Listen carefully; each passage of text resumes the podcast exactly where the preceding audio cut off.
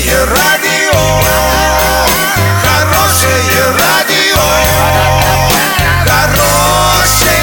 хорошее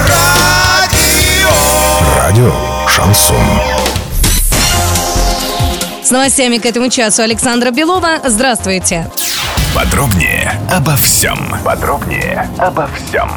В Оренбургской области работает программа развития газомоторного рынка. Ее реализация обсуждалась главой региона Денисом Паслером и министром транспорта России Евгением Дитрихом. Областью планируется приобретение общественного транспорта, работающего на газе, и расширение сети заправок природного газа. В Минтранспорта уже отправлена первая заявка на приобретение в лизинг 75 единиц автобусов. Автобусы будут работать в сфере муниципальных пассажирских перевозок. Глава области Денис Паслер отметил, что все вопросы, волнующие оренбуржцев, решается при полном взаимодействии с Министерством транспорта России.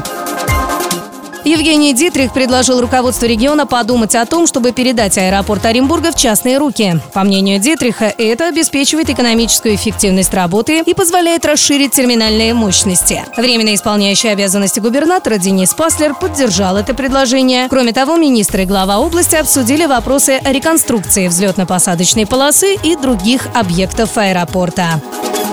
Доллар на сегодня 63.42, евро 70.74. Подробности, фото и видео отчеты на сайте урал56.ру, телефон горячей линии 30 30 56. Оперативно о событиях, а также о жизни редакции можно узнавать в телеграм-канале урал56.ру для лиц старше 16 лет. Александра Белова, радио «Шансон» в Орске.